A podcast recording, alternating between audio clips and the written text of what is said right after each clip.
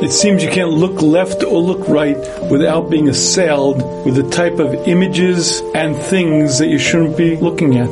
You can't walk in the street, can't turn on an internet portal of any device, can't ride the bus, can't ride the subways without constantly being assaulted and constantly being attacked by images that you don't want to see. And at a certain point, I think a person has to ask himself, what is Hashem thinking? Why did Hashem make it so difficult? Why is there so much out there that's the enemy, the opposite of what we are here to do? And there's one Gemara that will put a perspective on this, and it's one Gemara that the Satan doesn't want you to know. Gemara Makas Chav Gimel says, Yoshev Adam Velo Ovar Avera. When a man sits and he doesn't sin, Nosnin Loschar, they give him reward as if he's doing a mitzvah. And the Rambam in Peirush Mishnayos explains when a person has an opportunity to sin, but more than that, he's tempted and he resists, he's given the reward as if he did that Avera.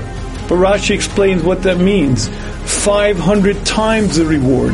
If a person lives in an Eishes Ish, it's a punishment that's horrific, that's unbelievably horrible.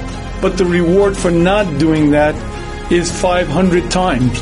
A person looks where he's not supposed to look, that's a serious Avera.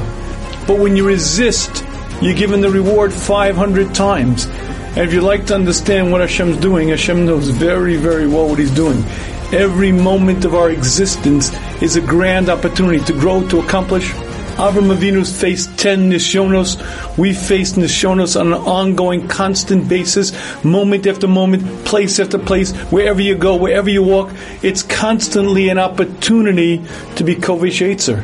And when you recognize the value of it, when you recognize the accomplishments, when you recognize that every moment I resist, I'm given reward that's incalculable when I recognize that every time I don't do what I'm not supposed to do, it's not just, oh, I didn't sin, big deal, uh-uh.